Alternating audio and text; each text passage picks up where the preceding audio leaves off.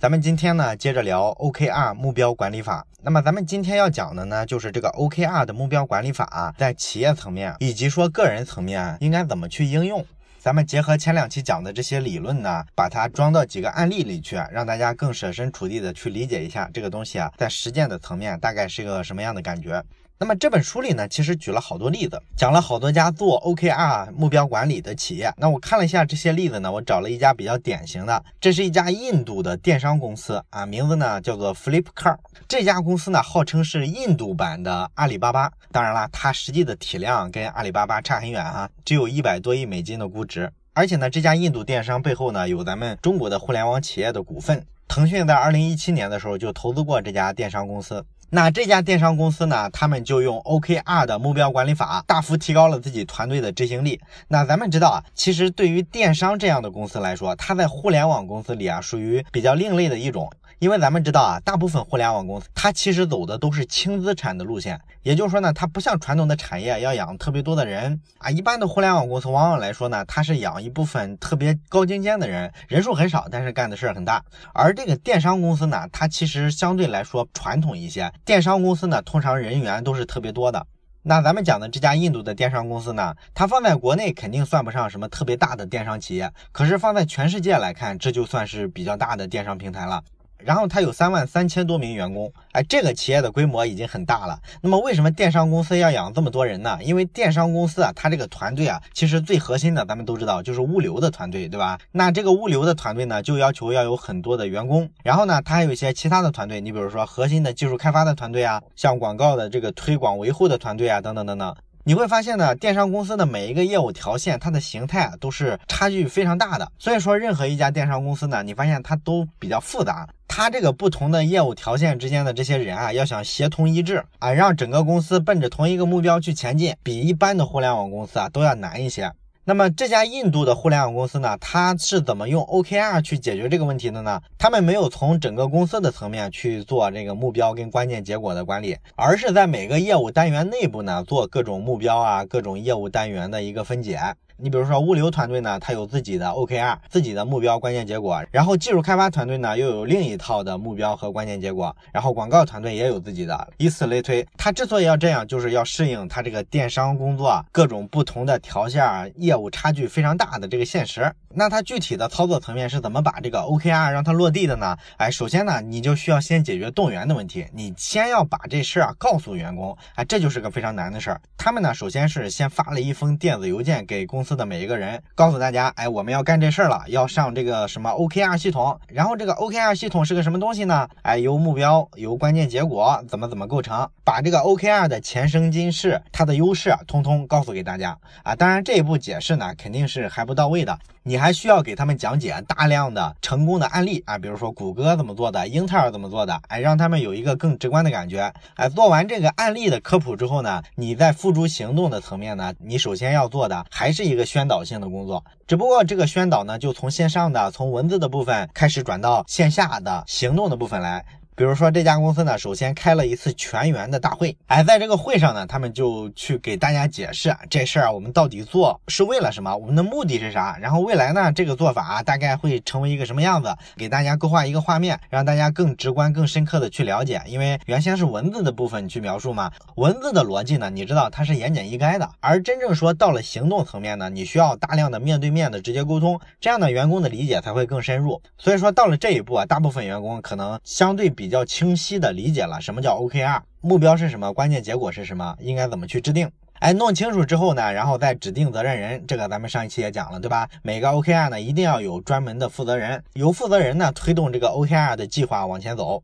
把这个宣导的工作做完了之后呢，剩下的事儿就是去执行，就让各个不同的业务条线的团队，你们呢自己去商量，商量出你们本团队要完成哪些目标，然后这些目标呢可以分解成哪些关键结果，你们各自去商量，你们各自去讨论就是了。然后呢，这个讨论的过程中呢，这家公司做了一件事儿，就是他给每个业务部门呢成立了一个仲裁会议。这个仲裁会议是干什么的呢？是不是打官司呢？哎，不是，是因为呢，你讨论这个 OKR 的过程中啊，咱们知道，你要想让每一个员工啊充分的发出自己的声音，那么每一个基层员工呢，都可能提出他认为的我们这个团队的目标是啥，分解开的关键结果是什么，每个人都会讲。那么既然是大家共同制定的，你就不可能阻挡大家去表达自己的理解嘛，对吧？所以说这个讨论的过程之中啊，难免就会出现大家有五花八门的想法。那这时候你说你怎么让大家把这个看法达成一致，形成一个统一的结论呢？甚至说讨论的过程里面，万一出现一些争议，应该怎么去摆平呢？应该怎么让大家重新回到正常对话的一个轨道上来呢？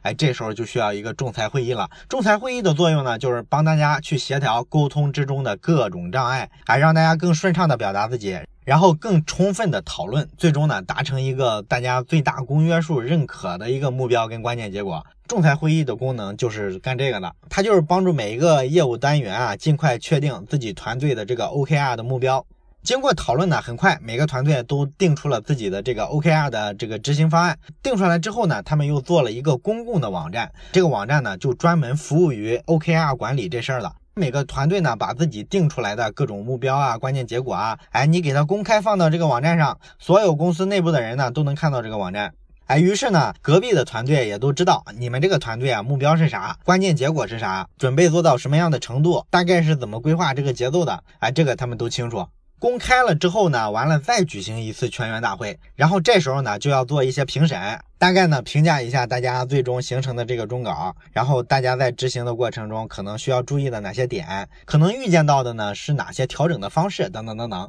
哎，把这事儿呢经过一个特别长周期、特别充分的讨论之后，这个 OKR 的方案才算讨论出一个定稿来，然后你再拿着这个去执行就是了。这个讨论拟定稿件的过程大概要多久呢？这家公司用了三个季度。你看啊，咱们嘴上来讲讲啊，说 OKR 是什么东西啊，我就花了几期稍微白话了一下，举了几个例子啊，大家呢就清楚了啊，那就是定一个目标，然后把目标呢分解成几个关键结果啊，这样呢大家对这个目标呢始终有一种聚焦的感觉啊，不至于说做着做着自己忘了为什么而做。啊，这样说起来是非常简单，可是呢，你实际上要把这个非常简单的理论付诸到行动上，那就是另一回事了。大家对于同一个目标的认同感，这就是非常非常难达成的一个结果，需要在中间反复的磋商论证。尤其是刚才咱举这个例子，三万多人的一家公司啊，你要完成同一个目标，你花差不多三个季度啊，小一年的时间来讨论这个事儿，这都是非常正常的。那你说这么低效率的讨论到底值不值呢？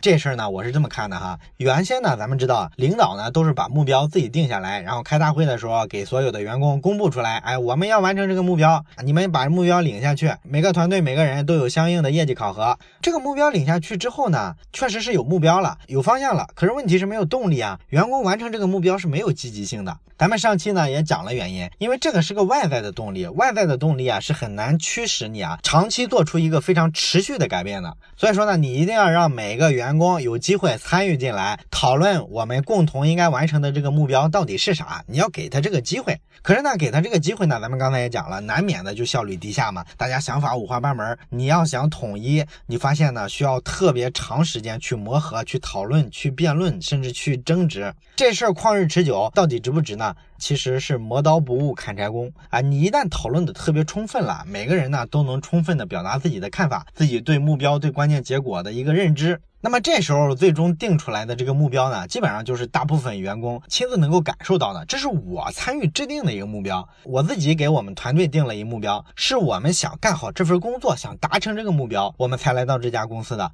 这种驱动力呢，就来源于他自我的内心世界，而不是说一个外在的老板压下来的，或者说我就为了挣那点绩效工资，为了这个金钱的外在动力去驱使我努力工作。哎，没必要这样了。所以说呢，这事儿呢，虽然说周期长，但是呢，保持足够的耐心。来看的话，其实还是值得的。那执行了这个 OKR 的计划之后呢，这家印度的电商公司呢，就给这个 OKR 系统呢做一个评分。他们呢，基本会在每个季度的中期呢做一次评分。每个季度走到中间了，就评价一下，哎，我们这个季度啊，目前这个 OKR 系统目标完成的怎么样？关键结果有没有执行到位？然后季度末尾的时候呢，再做一次评分。它采用的这个评分机制呢，就是学习的谷歌那一套，就是咱们上期讲的从一到零的这个打分的机制。然后他们给自己的整个团队啊制定了多少个 OKR 呢？那一般的团队呢都是制定了三到五个目标，然后每个目标呢，咱们知道它要分解成关键结果嘛？那么分解成几个关键结果呢？大概也是三到五个啊。所以说对于一个团队来说呢，它可能一个季度主要定下三个目标就行了，然后它分别去执行。当然了，每个目标底下呢，可能分别对应着三四种关键的结果啊。你。你只要做好这个就行了。所以说你整个团队啊，一个季度下来啊，其实是比较清晰的知道你们应该干什么，然后每一步啊现在干到什么程度。所以对于电商公司来说啊，动不动就是几百人、上千人的这种小团队，这就起到一个非常好的聚焦的效果。然后这家公司呢，他们没有把这个 OKR 系统啊推到个人。咱们上期讲了，你这个 OKR 的体系呢，可以在公司层面做，也可以在每一个业务团队层面做，甚至可以让每一个员工自己给自己定一个目标，定一个关键结果。但是呢，这家公司没有做到个人层面，为什么呢？他们大概做了三层，就是总裁、副总裁到部门经理，大概这几级，因为他们觉得呢，这个效果啊做到这样就是最好了。最底层的人呢，实际上是未必需要做的这么详细的，他只要跟着团队的这个目标去工作，其实效率就已经很高了。这个呢，它可能是根据电商行业的特点来制定的。每一个行业的企业呢，可能需要根据自己的这个业务特性去决定你要做几层的 OKR。这是这个例子里啊提到的比较明显的，把咱们之前两期讲过的 OKR 相关的知识点的一个应用。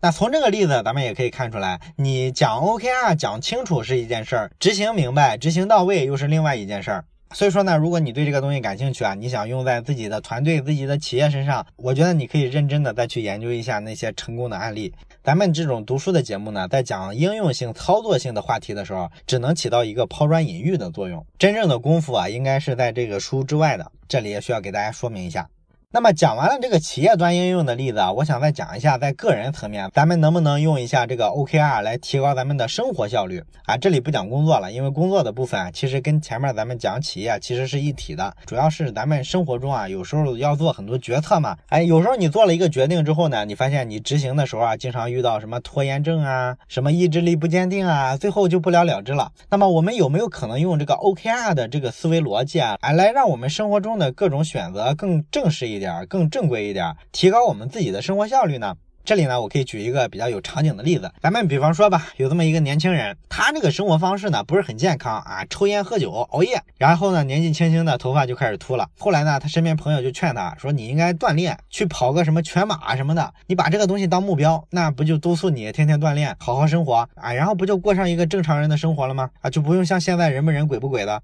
那他一听呢，可能觉得哎有道理，所以呢他就给自己定了一目标，哎我呢一年后或者两年后我要去跑这个全程的马拉松。哎，我把这个当目标，然后想督促自己啊，做一个体育锻炼。那这个目标要怎么实现呢？他定完了这个目标之后呢，他就上网去查一下跑马拉松啊，到底要做什么准备，或者说呢，问一问身边的这些有经验的人啊，要怎么练，怎么循序渐进的啊，是先练体力啊，还是先控制饮食啊，还是怎么着？别人呢给他这么一说，然后呢，他自己可能比较粗略的就给自己做了一个时间表，前三个月干嘛，后三个月干嘛，然后一年后怎么着，然后每天就是这样练练练。他练了一阵之后呢，他就觉得哇。太枯燥了，坚持不下去了，后来就不了了之，放弃了。这是很可能出现的一个状况，对不对？咱们生活中上个健身房不都是这么放弃的吗？那这是咱们一般人啊做一件事儿的一个逻辑跟思路。那如果说咱们用咱们讲过的 OKR 的逻辑来看一下这件事儿呢，哎，你会发现呢，咱们用 OKR 的逻辑啊往这件事儿上一套，很快就出来一个清晰的框架。你比如说他的目标呢是跑一个全程的马拉松，假设他把这个周期放在两年的话，那么咱们想这个两年期间他要做什么事儿呢？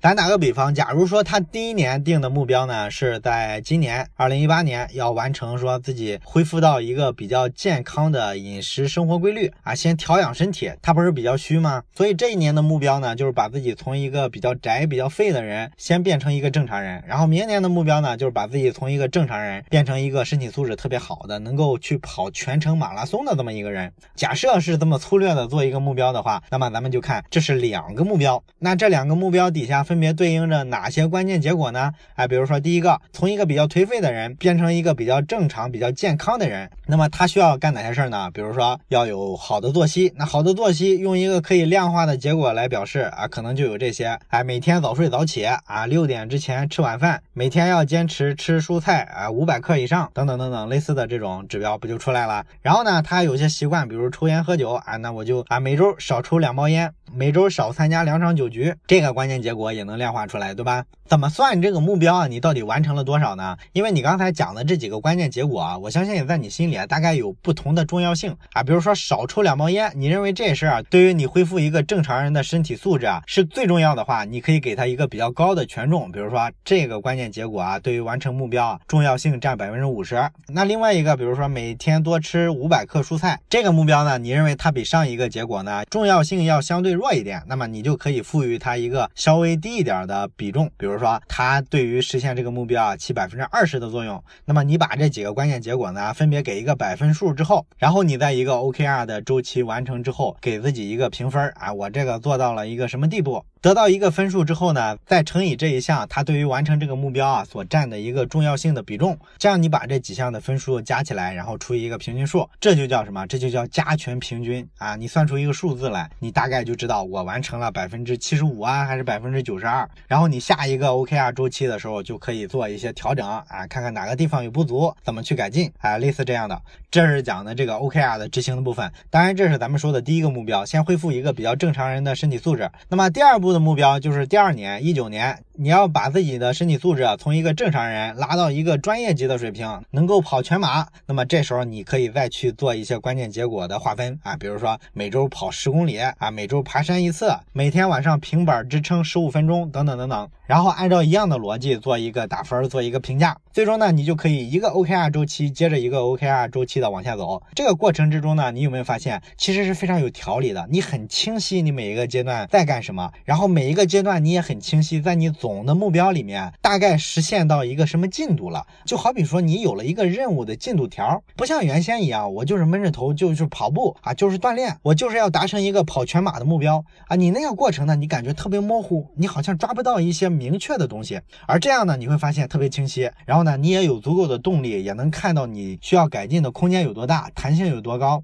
所以说呢，为什么说这个 OKR 它对执行力有一个巨大的催促力啊？啊，原因就在这儿，它让人对自己啊有一个更充分的掌控感，所以才说啊，它更容易实现一个人的既定的目标。这是咱们举的一个例子哈，想把这个 OKR 用在咱们日常的生活中，应该怎么去操作？好了，关于 OKR 怎么应用的部分呢？咱们这期呢讲了一个企业端的例子，然后讲了一个个人生活端怎么应用的例子啊。希望你听完之后有所启发，最好呢能够举一反三，用在自己生活身上，想办法呢提高自己在工作生活里面的执行力里面的效率，在这个比较残酷的社会竞争里面呢，能够获得一点点优势啊。如果能这样，那这本书就太值了。好了，咱们这期节目呢就讲到这儿，咱们下本书再见。如果你想看本期文字稿。请关注微信公众号“老马读书”。